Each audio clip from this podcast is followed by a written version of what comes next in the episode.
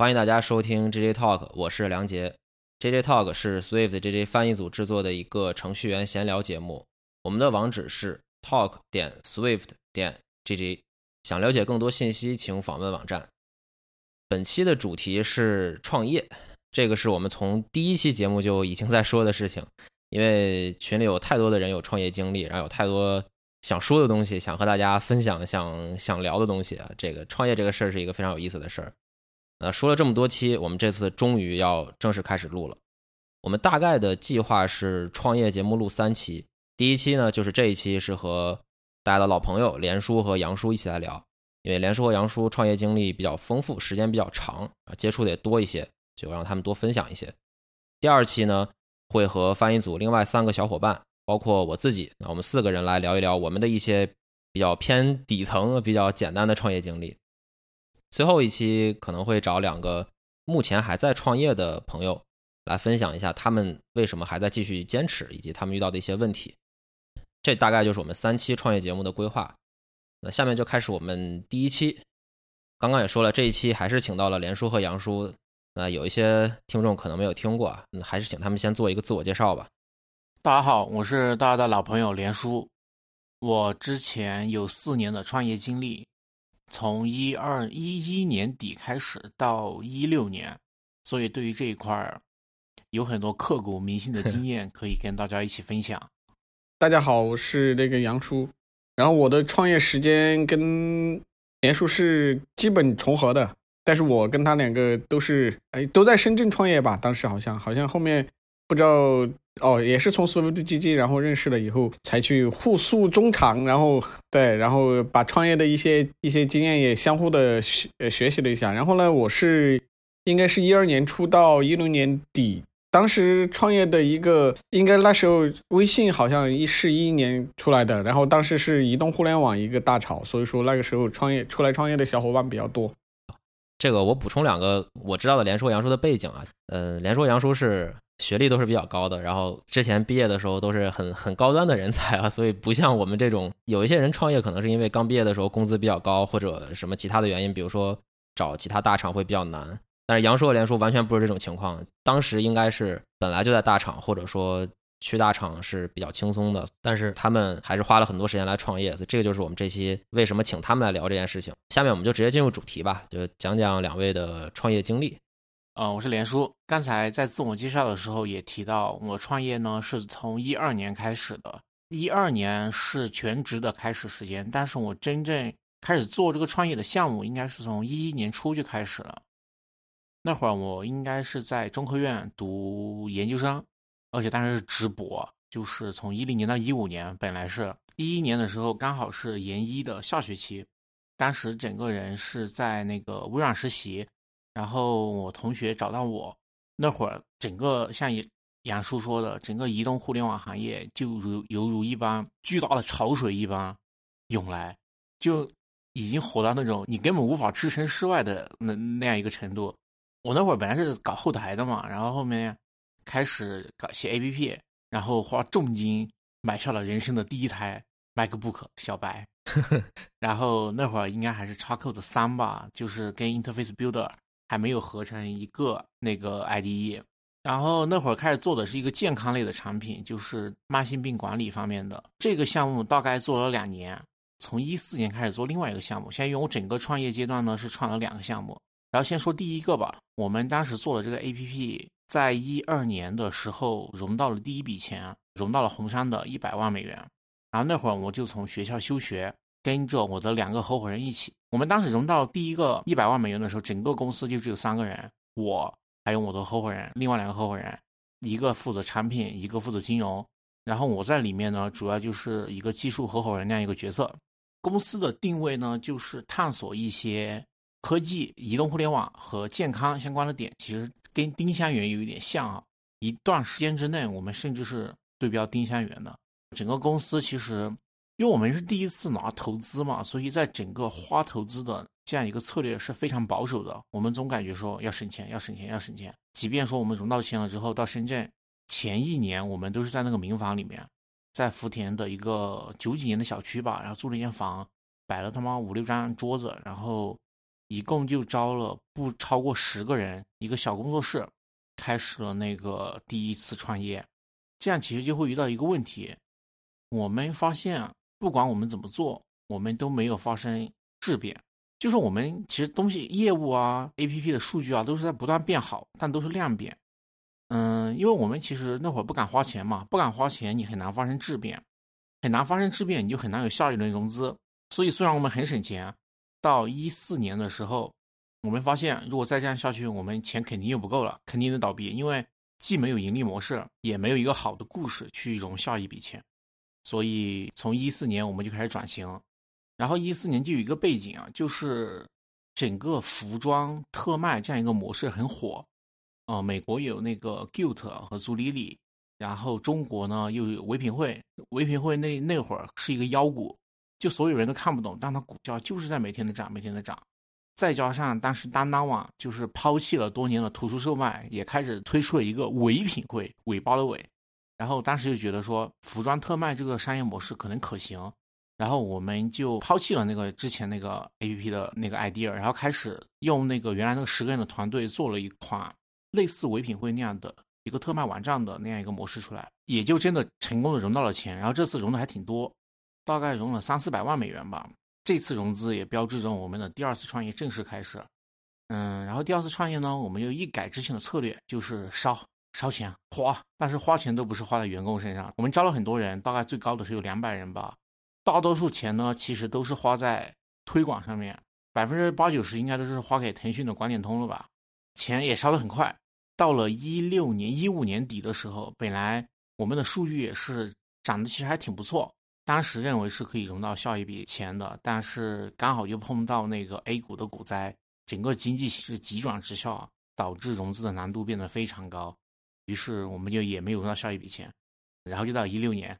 我的第二次创业也正式宣告结束，这个大概就是我整个的这样一个创业的过程，给我们一个很好的启示啊！千万不要创业做电商啊！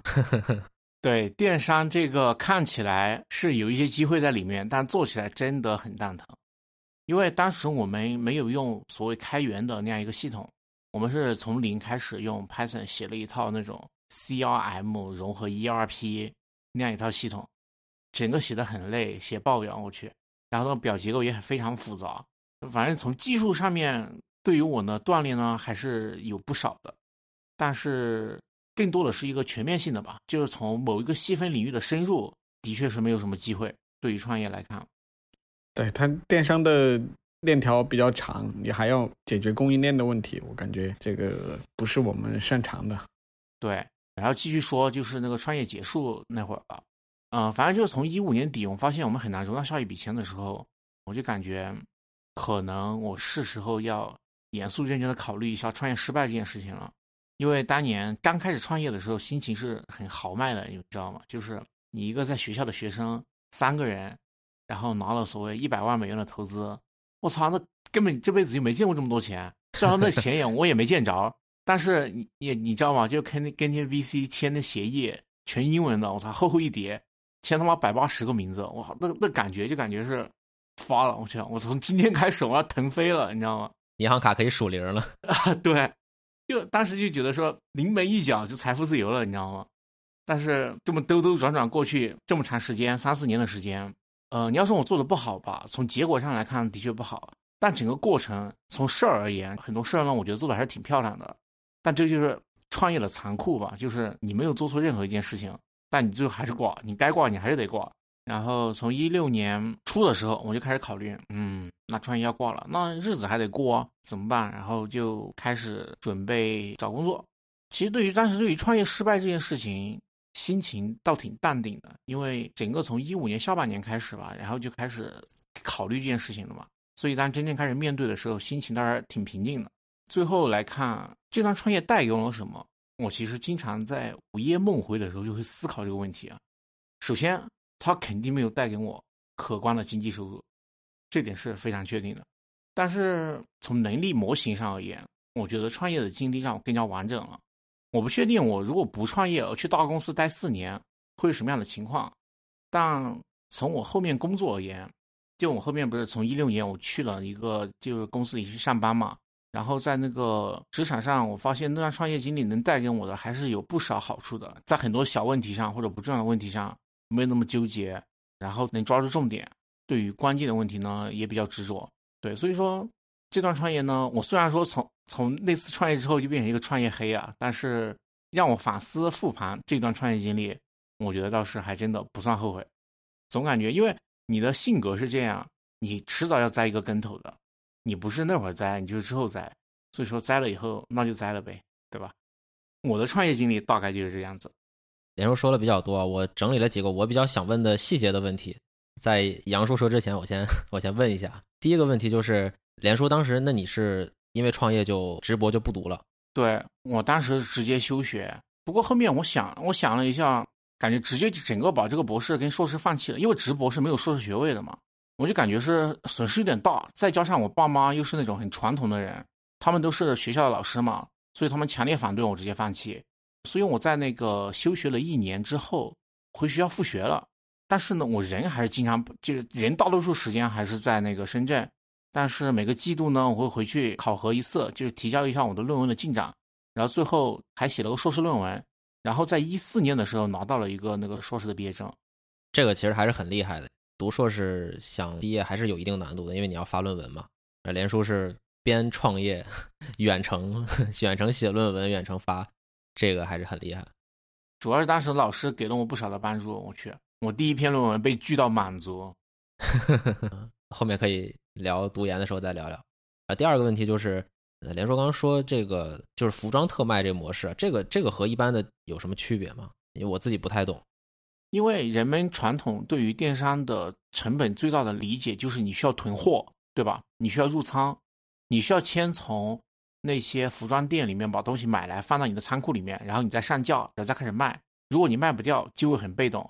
但是特卖模式呢，就是比如说我先谈四个品牌，我要从你们这买货，那么我是不进货的，我直接就在网站上放四个特卖活动，三天。然后这三天用户会下单，然后我们收集了一批订单之后，再按需从品牌上采购，哦，省去了所谓囤货和仓储这个环节，就整个模式就很轻。当时是这么看的，但是其实看似美好，当你的量做起来以后，比如说我们最高峰每天有一万个订单的时候，光是退货和用户中途取消订单就能够让你积累很多存货，这还不是入仓的，光是这些就能够让你成本增加很多。反正我们后面在那个为了提升运转效率，在龙华那边还租了一个大概一千五百平的仓库，来专门存放我们的这些货品。下一个问题是，连叔，你一开始创业的时候工资是怎么拿的？是那种就是基本上不拿钱，然后一心创业，还是说 有几个阶段吧？我觉得最爽的就是最最最开始没有拿投资的时候，那会儿是我在微软实习嘛，大概每个月的实习工资有三千六。然后整个中科院的每个月的工资有两千，我们做 A P P 健康类的 A P P，那会儿是有一个是收费的，每个月能赚两三万，然后分成到我这边有九千，所以说那会儿相当于是我是一个学生，我住在宿舍，每个月纯拿一万三四，我操，那是真的爽，你知道吗？然后那会儿就感觉我操，我要创业，我要为创业奋斗终生，但是拿到投资以后呢，就开始正式全职了嘛。全职之后呢，你是不能拿高薪的。创始人拿高薪呢，投资人会认为你是不想好好干，你太自给自足了，你不够饥渴，你对成功。也就是说，创始人拿低薪是创投圈的一种政治正确，你知道吗？所以我的第一个阶段是从五千五一个月拿起的吧，反正不拿工资是肯定是不行，五千五六千大概，然后后面又慢慢涨，慢慢涨，慢慢涨，慢慢涨，慢慢涨，对，一直涨到我最终创业最高峰的时候，薪水大概是。应该具体就不说了，反正肯定没到现在头条的最低水平啊，那几十万吧。没有没有，真的没有。在这个过程中，你有没有什么很难忘的事儿？就不管是好的还是坏的。其实你刚刚说的第一次拿投资签协议应该是一个，后面还有没有其他的？后面就是整个，首先就一个心态的转变，就是从一个自我感觉特别良好的自己，到一个与自己妥协。就比如说能够接受说，嗯。我其实是个普通人，我其实创业是会失败的，就因为刚开始创的时候你是觉得自己特牛逼的嘛，然后反正就是创完之后你会觉得，其实也就是普通人，这是第一点，印象很深的。第二点呢，就是说创之前就对于创业很难成功这句话的认识，我创之前我是同意，我创之后也同意，但两种同意是截然不同的。我创业之前认为创业很难成功，是因为创业的人太多了，参差不齐。像我们这么牛逼的团队，我们这三个人其实当时看履历啊，还都挺光鲜的。比如说有那个金融那个呢，是以前在香港投行干过，然后我那个产品合伙人呢，以前也有一些不错的产出。干了一段时间，发现，嗯，我们的确还还是算挺给力的，因为发现很多我们认识的创业公司都死的比我们早，都死了，就我们一直活了好活了好久，活两年。后面发现，嗯，难道我们真的是那帮可能会成功的少数人？再过两年，发现我们并不是，只是时间稍微长了一点。所以，对于创业是很难这句话，以前我觉得它很难，是那种你需要刻苦努力你才能成功。现在我觉得它很难，是你真的这个概率跟买彩票没有任何区别。对，不取决于你是不是努力，不完全取决于吧。对，当然我们今天讨论的创业更多的是那种 to C 的，靠规模、靠投资烧起来那种模式。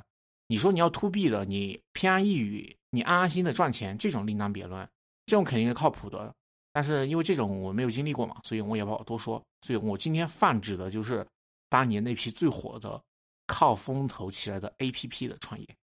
to B 那种，我感觉它更多的就是它有很多的收入，但是可能你说真要能做到什么上市、什么什么规模，那那就可能就比较难了，不是那种一下财富自由那种感觉，就是大家慢慢赚钱。对，因为。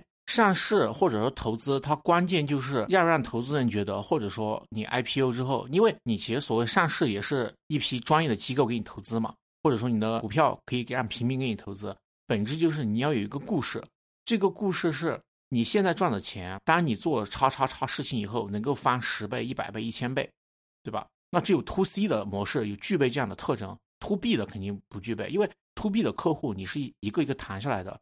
给你一千万，你谈客户的速度永远是线性的，而不是指数级的。对。但是你像创业的投资，投资人对商业好的商业模式的要求就是指数级的，因为投资人他投资的逻辑并不是我投资你，然后你赚钱我给你分，而是我随机投二十个公司，有一个公司翻了一百倍，那我就赢了，剩下十九个该死还是让他们死，我无所谓。他们是这样一个逻辑。对，还是很大区别。那下面请杨叔来说一说他的创业经验吧。刚才连叔也说了很多呀，我觉得跟我的是不一样，但是命相同啊，扎心了，扎心了。对，然后我也简单说一下吧，因为之前其实跟连叔在创业期间，我印象比较深刻，也天天也聊了很多一些创业的一些经历吧。然后呢，我也是一二年吧，一一年底我其实出来了，前面那段创业我就不说了，我说后面的吧，因为后面那段才算是真正的创业。毕业到了腾讯嘛，然后在腾讯工作了四年以后。觉得哎，这个还是应该出去看一看。其实当时的想法也比较单纯呐，就是说在腾讯大公司待久了，然后觉得说也应该出去看一看。因为我之前一直比较喜欢看那个《海贼王》嘛，《海贼王》里面的人就比较有冒险精神嘛。然后我又是双鱼座，然后这种理想主义情节呢，就让我说，哎，我觉得那个移动互联网的那个大潮起来了嘛，然后我觉得，哎，是不是应该出去看一看呢？外面的世界到底有多精彩？结果就悲剧了。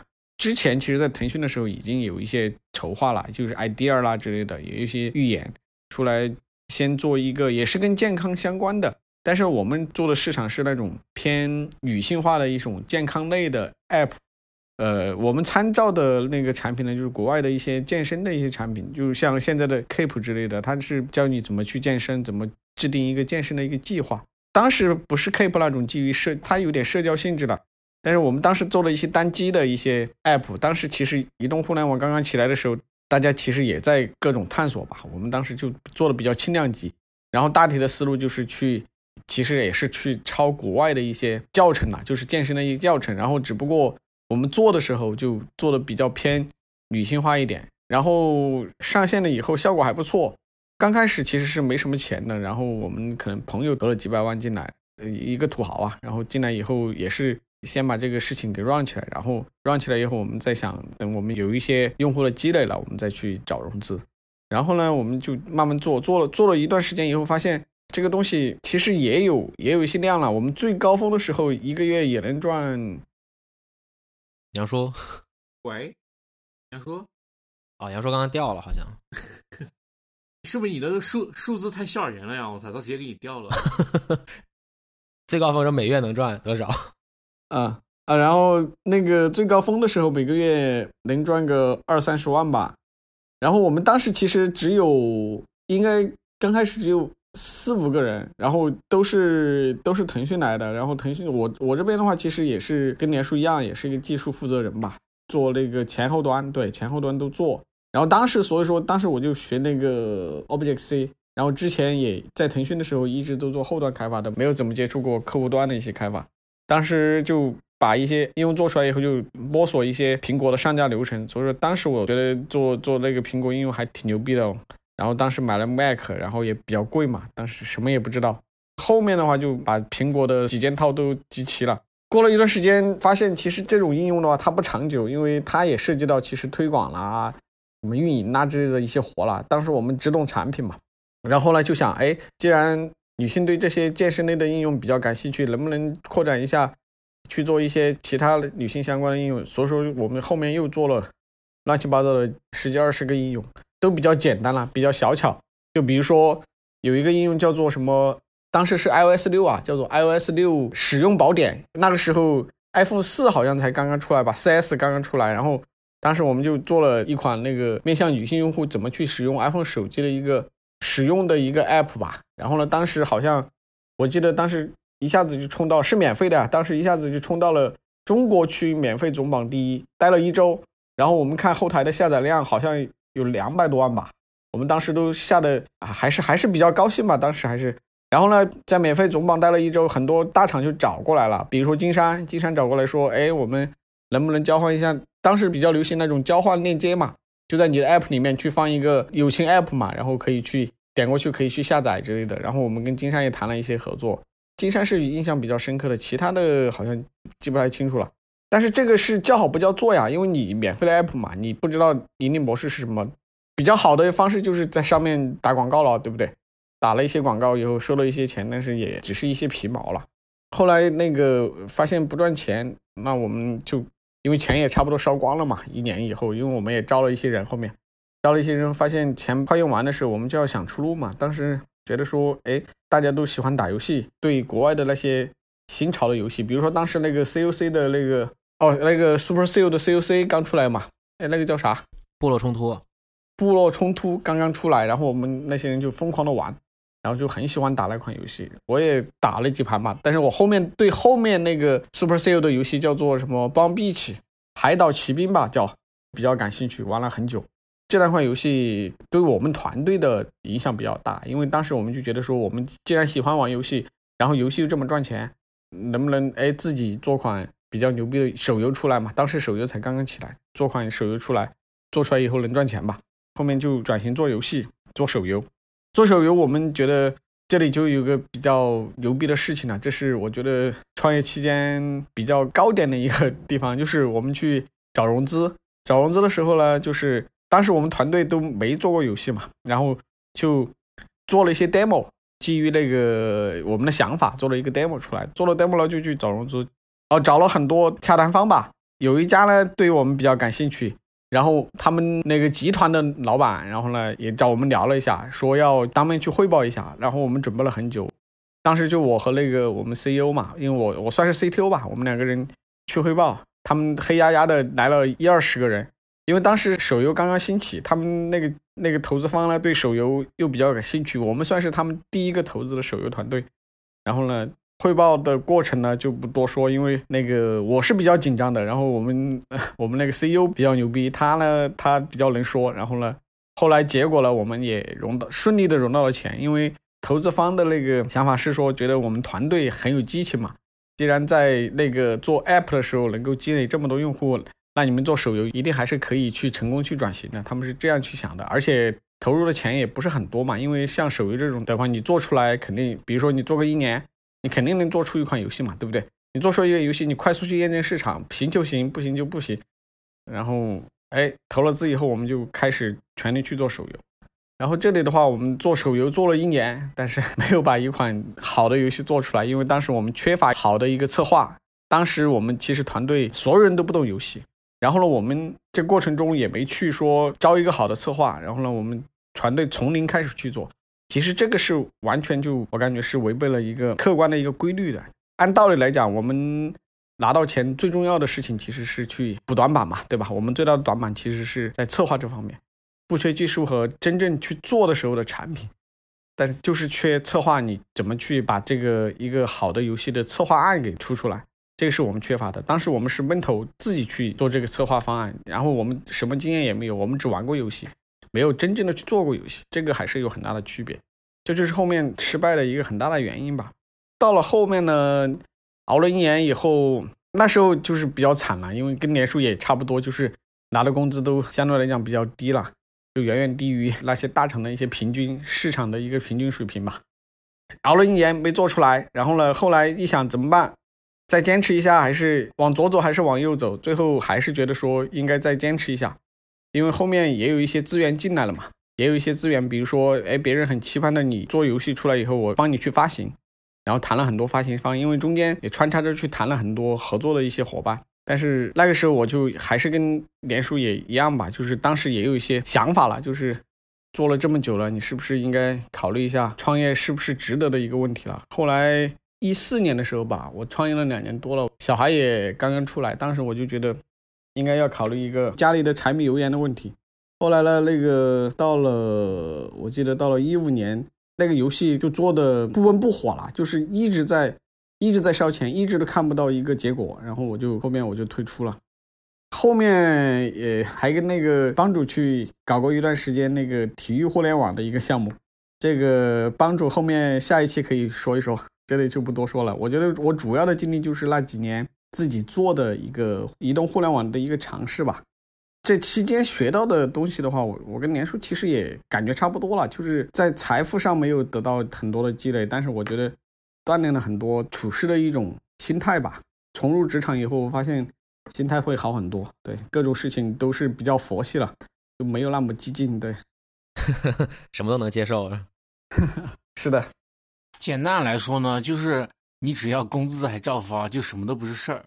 以前你在你在职场，你容易抱怨，比如说你觉得不公平，你这个项目凭什么这么对你？你那个人为什么凭什么跟我甩脸子？等你创过业之后，发现这一切的一切都不是什么问题，你工资都还在发呢，有什么地啊？该怎么地怎么地呗。听杨叔说了，我也还是记得几个问题啊，问一下杨叔。第一个就是，呃，你说之前那个免费榜第一那个是面向女性用户的。iOS 宝典，你们当时有没有看那个比例啊？就是男性用户、女性用户大概有多少？是和你们预期的差不多吗？具体记不清楚了，但是我记得，反正在免费总榜雄居了一周，把我们还是乐坏了，真的。而且我们当时是没有想到这款产品会这么火，因为当时只是说做一款时效性比较强的吧，因为它 iOS 六也有生命周期嘛，对吧？你 iOS 七出来，它可能就慢慢的用户量就少了嘛。我听你刚刚说做了十几款。类似这样，就是很快速度上一款上一款这样。对，我觉得这里也是有问题的，就比较散，就你没有抓住一个核心的一个点，说我们怎么样去找一个核心的点去突破一下。其实当时我们还做了一款，我觉得是比较好的一款产品呢，叫做时光日记。那个产品呢，它是一种日记的形式嘛，就跟现在印象笔记差不多。只是我们做的比较小巧一点，就是做在 App 里面，没有去做 PC 啊、Web 端啊之类的，就只是做 App 端，然后用来记日记的，做了很多这种小功能在里面吧。然后当时用户量也也很多了，而且我们做了一些付费的一些尝试，就是 IAP 吧，做了很多，就是你比如说买会员呐，赠送更大的流量啊、哦容量啊之类的，这种尝试也在做。因为当时创业之前，我在腾讯也是做 QQ 会员的嘛，对对这种什么会员的一些套路还是比较熟。啊，关于多 app 这一点啊，其实我们之前也尝试过。像我们做健康类的时候，之前我们有想过是做一个大一统的功能很强大的端，还是做一批客户端。但是当时从一个方法论上来看呢，做一批客户端其实总流量是大于一个的，因为那会儿我不确定是 App Store app 少的原因还是什么，总之是的，很少那时候。对新 app，苹果总是会给予更多的权重、更多的曝光。所以当时就很流行一个公司做一大群 app，比如说我们慢性病，我们就基本上就是一个病一个 app，比如护肝呐、养肾呐这些。我们当时做那个健康类的应用也是这样的，就是比如说你去塑塑一个什么臀部，对吧？然后我们做一个 app，塑一个腰部可以去做一个 app，然后集中起来就有十几二十个了。然后每一个需要你去练身体上的部位的时候，你就可以下不同的应用嘛，形成一个所谓的什么。应用矩阵，然后然后互相引流这样的一个套路，其实我感觉是没什么卵用的。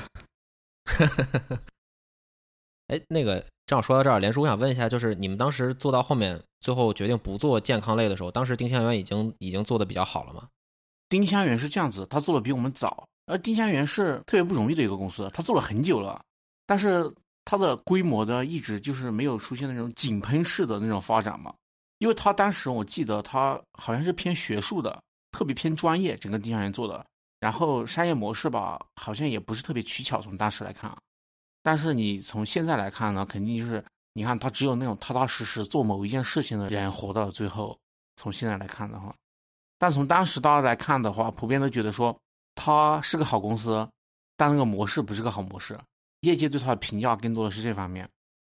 我觉得如果倒回去再让我去做一次移动互联网，我肯定比如说专注在一个方面去做吧，把它做透，或者结合社交的一些东西再做一做，因为。当时其实是一一年底那个微信才出来嘛，对吧？其实当时还是一个比较，我觉得是比较早期的一个阶段。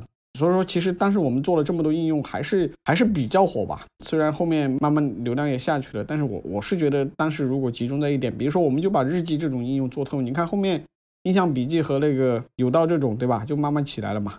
还是有一些机会的，只是我们还是没有聚焦在一个方面去做，还是什么事情都想做，然后但是其实是什么也做不好的。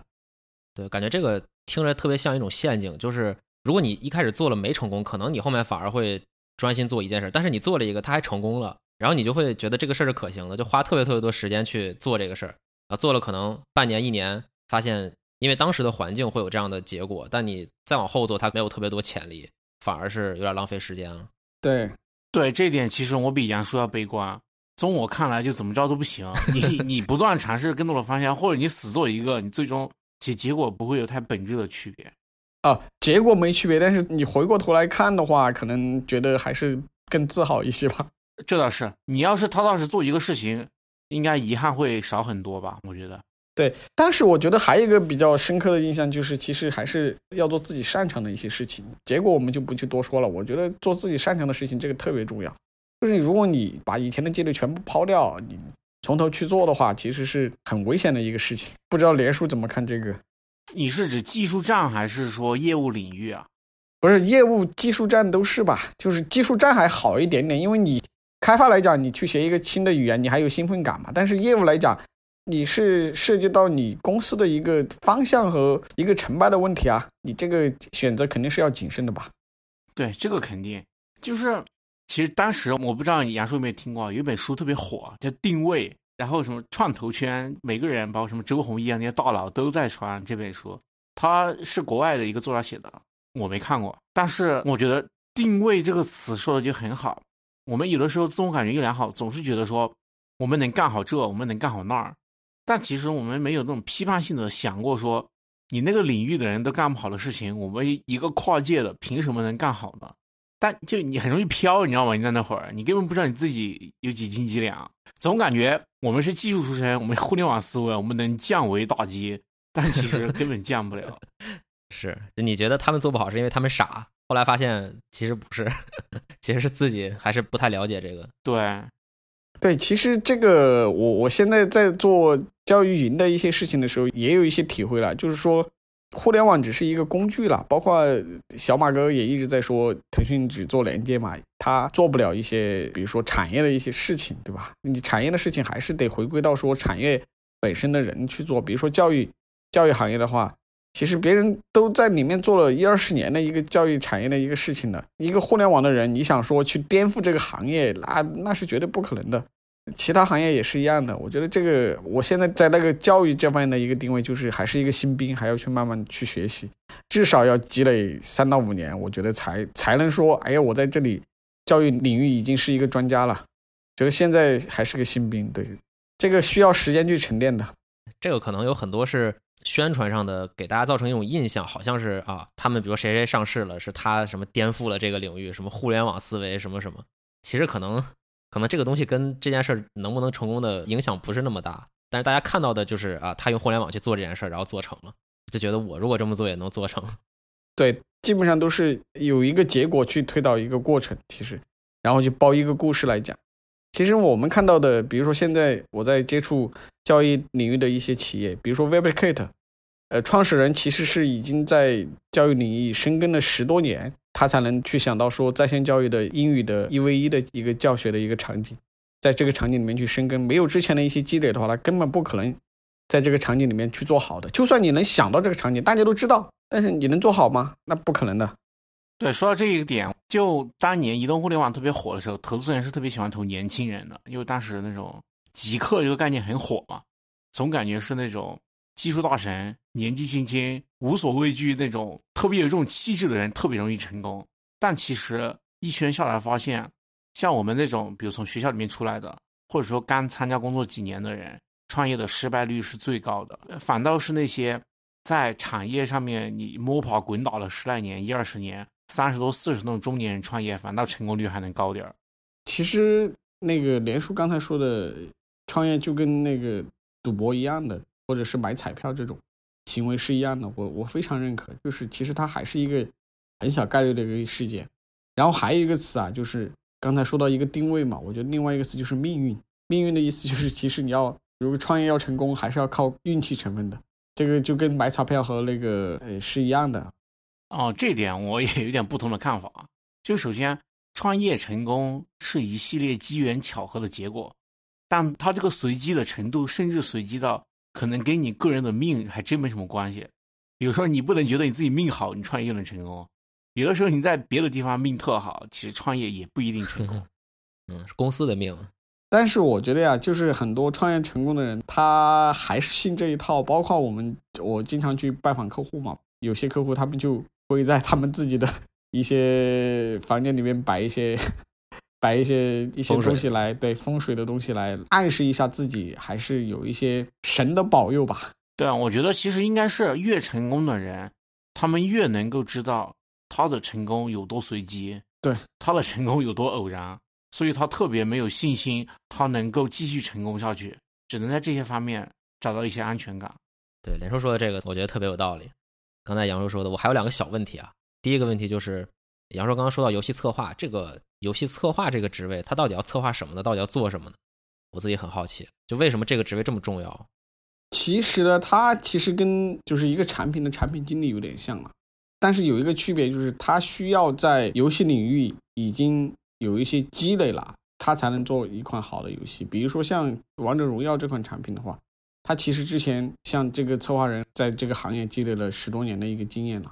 然后它主要的一个任务呢，就是把一个游戏的世界、宏观的一个世界和一个基本逻辑给理清楚。然后还有一个基本的一些，比如说它的一个战斗系统，然后它的一个经济系统的一个设计一定要合理。比如说王者，它其实是在游戏里面倡导平衡嘛，对吧？付费主要是靠卖皮肤嘛。然后呢，它设计这套体系，它就跟以前的那些设计的游戏完全就不一样。一个全新的游戏的一个模式呢，它也能带来说一定的成功的一个机会吧。对小公司做游戏，我感觉核心，因为我们之前也也知道很多兄弟团队嘛，然后大多数小公司都是，比如说在灰度的时候，有一批土豪用户过来消费了，那他们后面的策划主要就是怎么样让这些付费玩家更爽。对，这个王者就直接颠覆了这种游戏的规则，我觉得是一个很大的一个创新，而且也带来了很大的一个成功。杨叔连说刚刚说的创业公司啊，在你们离开之后，现在还在继续发展吗？还是说后面大家也就散了？呃，我那边应该已经散了。嗯，我这边现在好像还在，但是我不知道还能坚持多久。对，你的期权还在吗？股票？呃，好像没有了吧？我也没有多问了。反正成功了大家都好说，失败了那就一起扛嘛。我也没有多去追问了。嗯，说到这个股票这事儿啊，又可以聊聊我们这两天的 热点，就是那个叫蘑菇街是吧？蘑菇街的那个期权的问题。你们怎么看这种事儿呢？就比如说给你期权或者给你股票，然后最后兑现的时候，其实不是想象中那样。啊，这个事儿我是这么看的，它其实啊，首先期权肯定不是骗局，它这事儿的确存在，也的确有人通过期权吃到了肉。但是期权的可解释性、能操作的空间基本上是太大了。也就是说，公司这个时间点给你这么多期权，等你终于熬到上市的时候，这个期权值多少钱，完全是公司领导拍脑袋就可以决定的事情。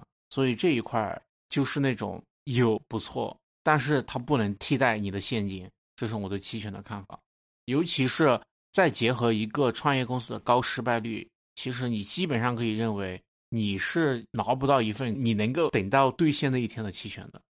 我其实跟连叔的想法大同小异了，就是觉得期权这个东西其实是一个美好的一个愿望吧。即使是落到纸面上，后面比如说创始团队或者创始人想怎么搞，就想就怎么搞，就其实这个是完全就依赖创始人的一个一个决定或者他的一个想法了。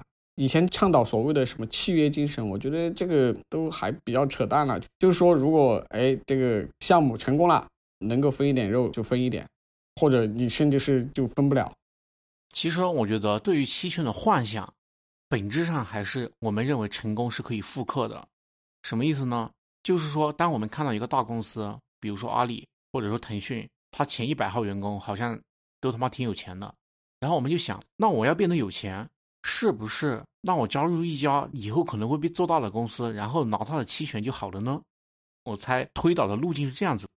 但其实我们想一想，古代啊，比如说你在古代，你看皇帝身边的某个开国大将。陪皇帝打下江山的人很爽，很有钱。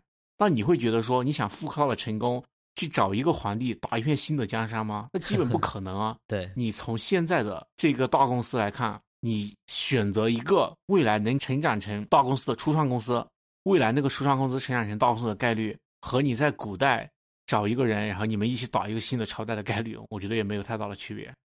对蘑菇街这个事情，我觉得本身还是让跟着一起。创业的人有点心寒了，相当于你本身有一百万，你瞬间就变为四万了，差太多了吧？心里的一个落差。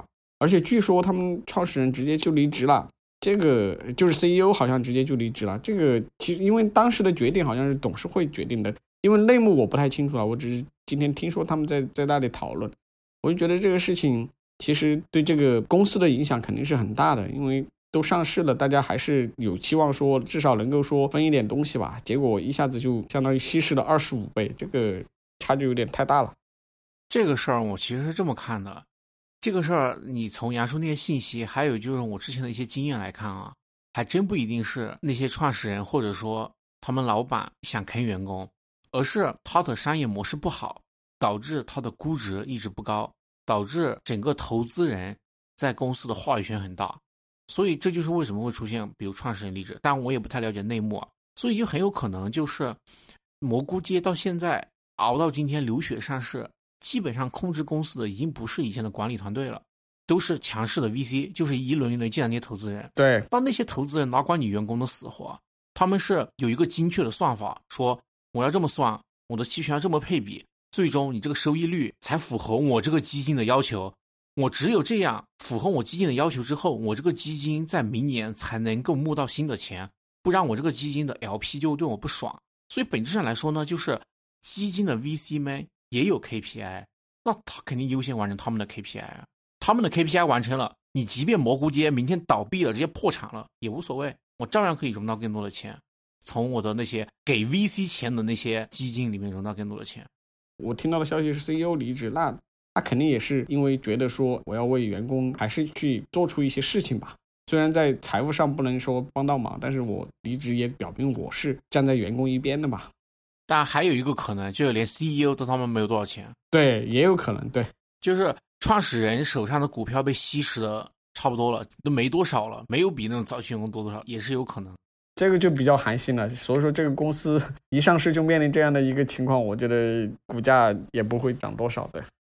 对，啊，听着还是很有道理。其实，在这种事情上，可能员工是最弱势的，是吧？就大家先分钱，分到最后剩多少，可能才能到你手里。你优先级是最低的。对，神仙打架，你甚至连是谁坑了你都不知道，你只能怪这个公司，你只能拉横幅。你比如你想去堵个人，打他一顿，你都不知道该堵谁。是的，对，太多层了。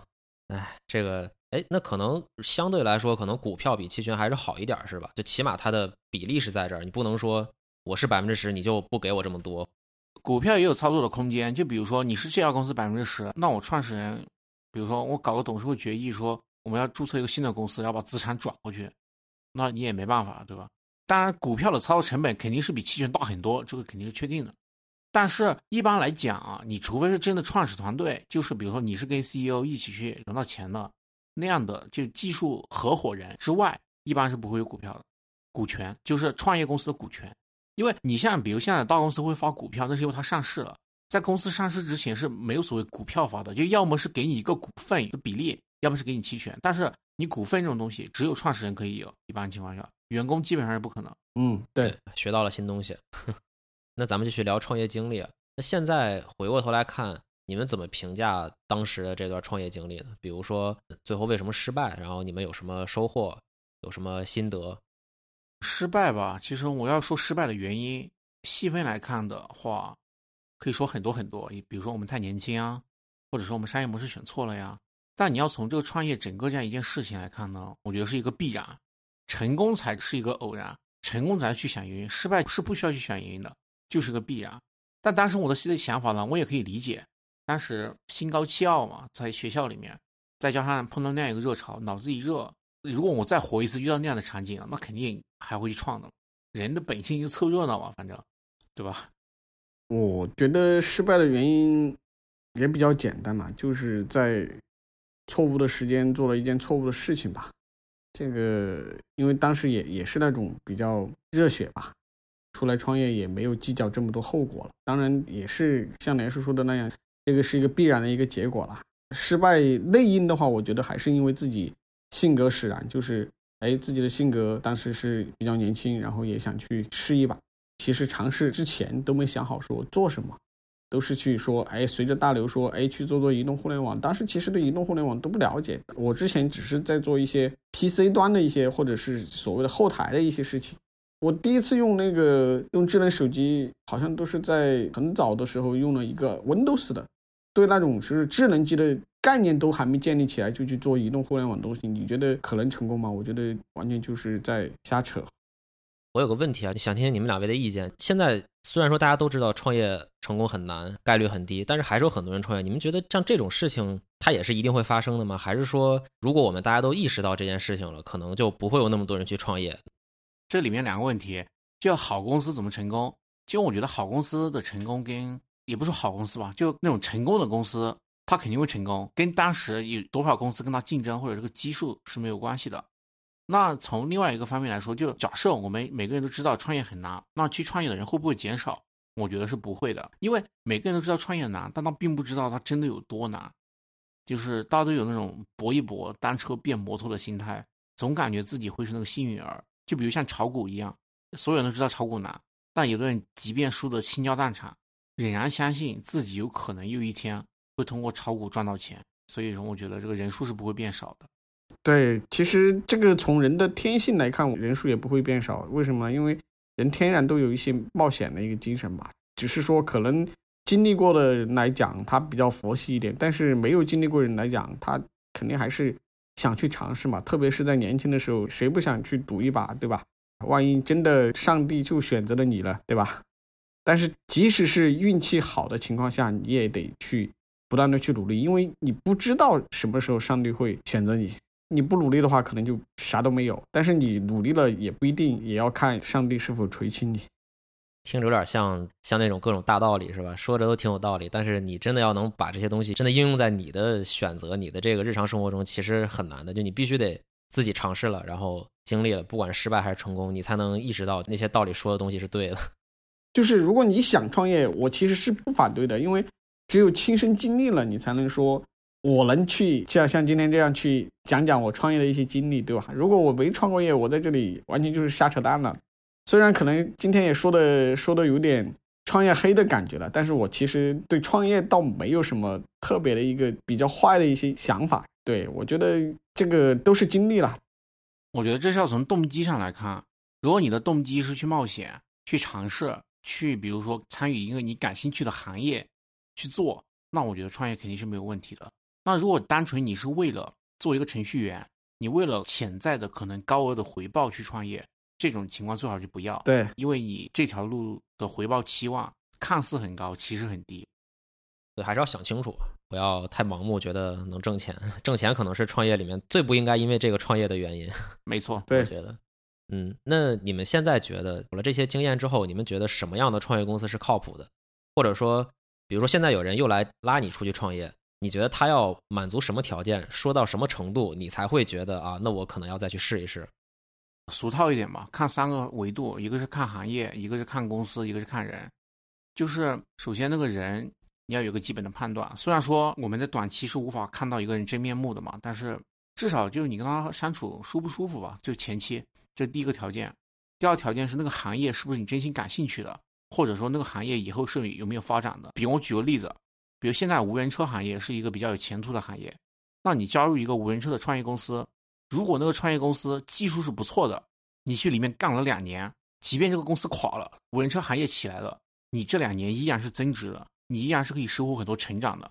但如果说，比如说一个 A P P 创业来约你，比如一个产品经理说他就差一个程序员了，来约你去给他写 A P P。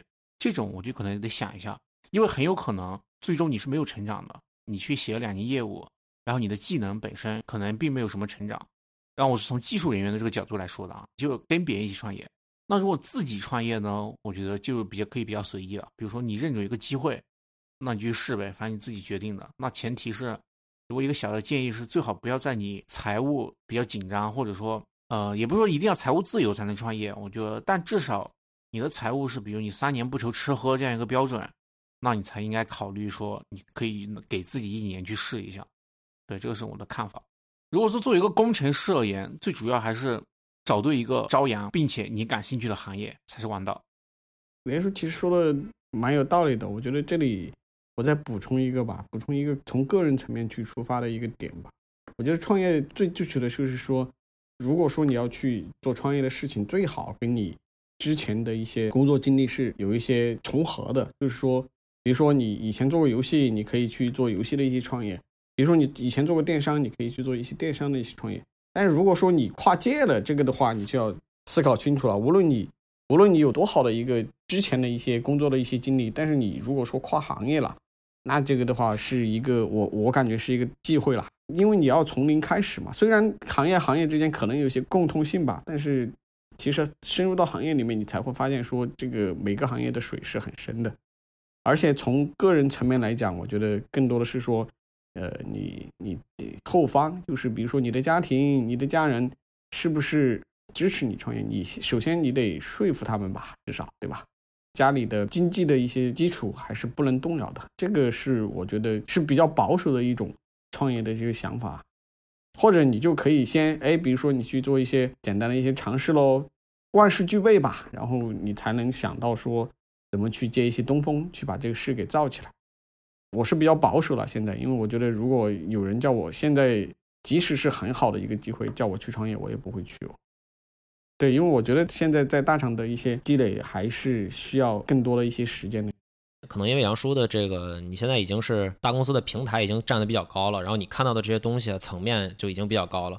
我感觉很多，就我之前的接触吧，我觉得很多创业的人，一方面是可能刚毕业，像连叔那样，就是当时有点冲动或者怎么样，就直接去创业；另外一种可能是工作了没几年，三年、五年这样，就是他在公司里面已经业务啊、技术做得比较熟练了，但是可能他又没有到一个很高的级别，现在接触的这些东西他已经觉得做得很不错了，上升空间比较小，可能他就会考虑。出去创业看看能不能做更大的事儿，可能像你这样走到比较高的级别啊职位，你就会觉得还是有很多很多事儿可以做。你出去创业了，反而做不了这么多事儿。对，其实在一个平台上去做事的话，我觉得有个好处就是说，你这个平台能给你的东西还是比较多的，你能在这个平台上去发挥一些事情吧。对，像我们这种比较底层的程序员，就是感受不到平台的存在了，每天只有业务。没有没有，我现在。现在也比较底层，但是我还是 有这个憧憬吧，然后能能够在这个平台上发挥自己的力量啊，想法还是要有。那对于现在正在创业的人，你们有什么话想说吗？加油！今天我们并不是劝退，我们只能说，对于尤其对于在创业公司的工程师，你们要对自己的回报或者说可预期的回报要有一个理性客观的认识。我觉得，如果说听了这期节目，你能够意识到这些问题。那么我们的目的就达到了。但对于创业本身，它其实是没有什么所谓的好坏的。坏的本质上来说，是我们或者说不成熟的我们对于创业一些过分美好的幻想。我觉得这个是要不得的。创业呢，如果你觉得理性的思考了之后认可，请加油。对我觉得要说的其实是说，我们作为分母啊，然后对这些以后有可能成为分子的同学说，还是要加油吧。我觉得还是要有一些理想。听下来感觉，大家创业的时候可能比较重要一点是想好，如果失败了怎么办？如果真的失败了，你能收获什么，是吧？你之后要怎么发展？可能这个比你去想你成功了赚了什么几千万上亿，你怎么去花，可能要更重要、更实际一点。你想明白了，你失败的结果，那可能你就能比较接受这个事情，对你造成的影响也会比较小。这是我的一个感想。今天我觉得聊的差不多了，就杨叔和连叔的创业经历，还有他们的一些想法、他们的建议，我觉得都说的差不多了。那在节目的最后呢，两位还有没有什么话想说？啊，那我最后说最实用的一点吧。如果说你想，你作为一个工程师，你想加入创业公司，并且你已经通盘考虑过了之后，那你要一定要一个高的月薪，可以接受年终少一点，可以接受期权少一点，但你的月薪一定要高。最后想说的就是。创业了，它是一个选择吧。如果说你决定要去做这件事以后，你就义无反顾的去做。最后呢，当结果比如说是是好是坏以后，你再去回想的时候，不要后悔就行了。对，因为这是你的选择，其实跟其他的任何人都没有关系。出现一个结果以后，你再去回顾的时候，你会还是会感谢这段经历，还是怀着一个感恩的心去回忆之前的一些过往吧。好，本期节目就到这儿结束。最后，感谢大家收听，也感谢杨叔和连叔参与这期节目。如果你喜欢我们的节目，也欢迎分享给你的朋友们。有什么意见和建议，都欢迎和我们反馈。我们下期再见，再见，再见。